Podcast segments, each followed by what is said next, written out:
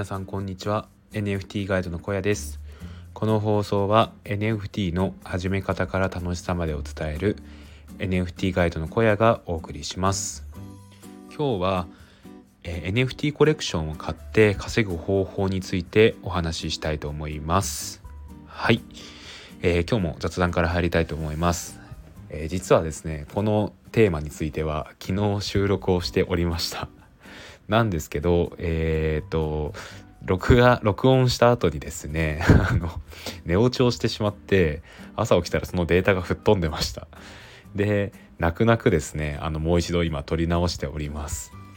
いやー、なんか結構昨日も撮り直してて何回かで、疲れてたんですけど、ちょっと外出していて、ただ毎日投稿したいなっていう思いがあったので、気合で録音をしたんですよ。でそこまででしたね。僕の毎日投稿は一応途切れてしまいました。はい。悔しいですね。めちゃくちゃずっと頑張ってやってたんですけどね。気持ち的には毎日投稿なんですけど、僕の小屋ラジオ的には一日途切れてしまったということでですね。ここからまた毎日頑張っていきたいので、皆さんよろしくお願いします。はい。ですね、今日の話すテーマはあれですね、 NFT コレクションを買って稼ぐ方法ということについてお話ししたいと思います。はい。何ですかね、こういったテーマって、結構人を引きつけやすいんですけど、反対にちょっとね、リアルというかちょっとがめついというか、そんな感じもしてですね、僕はあんまりこういうことについて話そうとは思わなかったんですよ。ただですね、ちょっと視点を変えた時にこの話っていうのはすごい面白い部分もあるので、今回これについてお話ししようと思いました。で結論、 NFT コレクションを買って稼ぐ方法は、自分もそのコレクションを盛り上げることが一番手っ取り早いです。でこれが、NFT の面白いところだなと思います。例えば株を買った時に、その株の買った会社をより盛り上げるっていうのってなかなか難しくないですか。言っちゃえば株を買った時点で株主になるので、一応いろいろ経営に対しての意見っていうのは言える立場ではあるんですけど、言うてもね、その株の持ってる保有の割合とかによってその影響力って全然違いますし、多分僕のラジオを聞いている人は、基本的には買ってすごい影響力を持って何かできるっていう方は、結構珍しいんじゃないのかなって思います。はい。で例えばアップルの株をちょっと買って、だからそのアップルをより会社として利益を出させるみたいなことってなかなか難しいじゃないですか。でこういうことが現実問題、株と NFT って似てる部分もあると思うんですけど、ここは結構違う部分だなって思います。で一方でなんですけど、 NFT に関してはこれはですね、買って一緒に自分も当事者として盛り上げることができるんですよ。でそうやってですね、盛り上げることによってコレクション全体の認知度が上がって、でいろいろな方がそのコレクションを買うようになる。でやがてそのコレクションを買いたくても買えない人が出てくるっていうところまでなってくると、おのずと自分の最初買った NFT っていうのはそこから高く売れますよね。需要がより高まれば、これがNFT をコレクションを買って稼ぐメソッドになりますね。はい。で具体的にそのコレクションを盛り上げるってどうやってやるんだよっていうことになると思うので、いくつか紹介をします。で一つ目は、自分もTwitter を使って、そのコレクションを宣伝するっていうことですね。今の時点でやっぱり NFT コレクションを盛り上げるためにはツイッターは必須です。でやっぱりクリエイターさんもツイッターをやっていると思うので、そのクリエイターさんが発信したこととか新しくリストしたコレクションに関しては積極的に引用リツイートとかリツイートをしていくってことですね。で自分も持っているんですけどすごい気に入ってますみたいなことを言うことによって、コレクションの認知度っていうのは上がってきます。自分がどれだけフォロワーがいるかとか影響力があるかっていうのもよるんですけど、大なり小なりそこでの認知度の影響っていうのもあると思います。はい。で2つ目なんですけど、2つ目はこれはあれですね、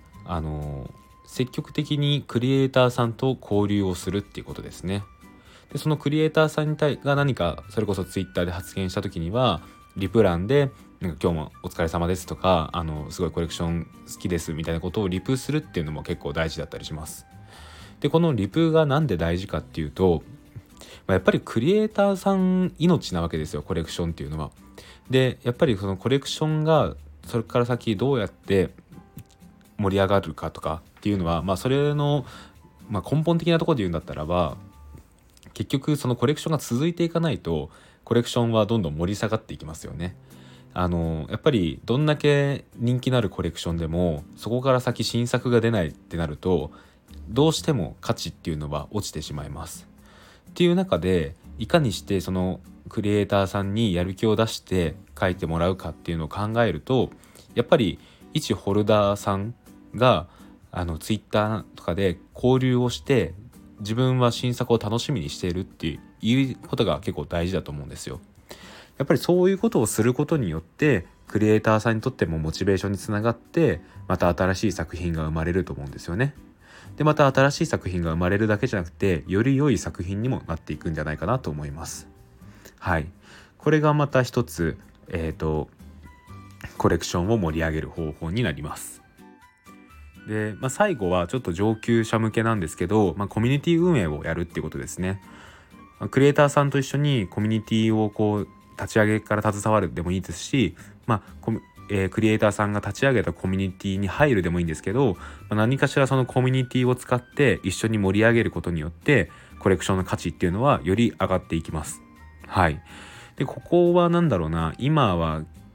NFT 運営の 2.0 っていう言い方がいいのか分かんないですけど、そういう形かなと思います。まずはコレクションを作る。そして次はコレクションのコミュニティを作るってところですね。こうしてくると、いろいろな人が集まって注目度っていうのは上がります。で、今の時点でコミュニティを作るとそれだけでかなりレアなので、もうそれだけでもね、結構いろんな方に注目してもらえますね。はい。僕も実際今コミュニティ運営に携わっている側ですけど、やっぱりそれを立ち上げるってだけで、あのコミュニティ運営されてるんですねっていうような形になるので、結果的に自分も注目されますし、コミュニティないしはコレクションも注目されるようになります。はい。でですね、結局こういうことをしていくとコレクションっていうのが盛り上がっていって価値が上がっていくんですよ。でそうすると稼げる、それを最終的に自分が売るっていう選択をするのであれば結果的に稼げるとは思います。はい。なんですけど、ここでね、僕が一番言いたいのは、結局もしそのコレクションを買って稼ぎたいのであれば、本当にそのコレクションが好きじゃないと無理だと思うんですよ。はい。これは例えば自分があんまり気になってないけど、なんとなくそれで稼ごうって思ってここまでのことができるかって言ったらなかなかできなくないですか。せいぜい自分のツイッターを使って、リツイートをするとかぐらいかなって気がします。そんな頻繁にクリエイターさんとコミュニケーションを取るのかな、その辺も僕はできないですね。本当にそのコレクションが好きじゃないと。で、もっと言うと僕は結構多分手放せないですね。やっぱりあんまり今の自分自身NFT を使って稼ごうっていうマインドはなくて、ただ単純に好きだからそれを応援したいとか一緒にコミュニティ運営をしたいっていう気持ちが強いです。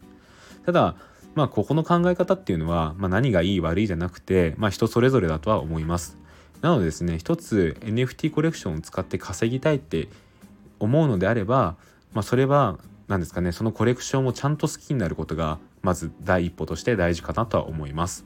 でそうすると好きだとね、いろいろと自分で行動もできるようになって、結果的にコレクションの価値っていうのが上がっていくんじゃないのかなって思います。はい。そうしてくるとですね、最終的には例えば最初は 0.01 イーサで買ったものっていうのが盛り上がってって、例えば 0.1 イーサになって売れたとかっていうことが起こり得るんじゃないのかなって思います。はい。ぜひですね、コレクションを使ってもし稼ぎたいと思ってるのであれば、こういったことをしてみるのをおすすめします。はい。今日は NFT コレクションを買って稼ぐ方法についてお話ししました。コレクションを買って稼ぐには、そのコレクションの認知度を上げる取り組みっていうのをクリエイターさんと一緒にやっていく必要があります。要はコレクションを一緒に盛り上げる取り組みっていうのをする必要があります。はい、皆さんもね、気になるコレクションとか本気で NFT コレクションで稼ぎたいと思ってるんであれば、ぜひこういった活動を本気でしてみてください。はい、こんな感じで僕のラジオでは毎日、NFT の始め方から楽しさまでを伝えています。はい、ブログもやっています。小屋ブログというブログを運営しています。 Google で小屋ブログと検索すると1位に出てきます。はい、おすすめの記事はインタビュー記事と NFT の始め方の記事ですね。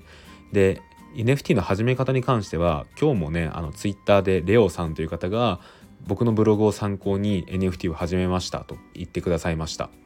これはですね、僕会社にいて昼休みに発見したんですけど、めちゃくちゃ嬉しいですね。はい、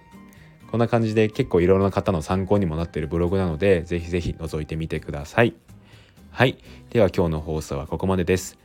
ここまでのお相手は NFT ガイドの小屋でした。それではまた明日。バイバイ。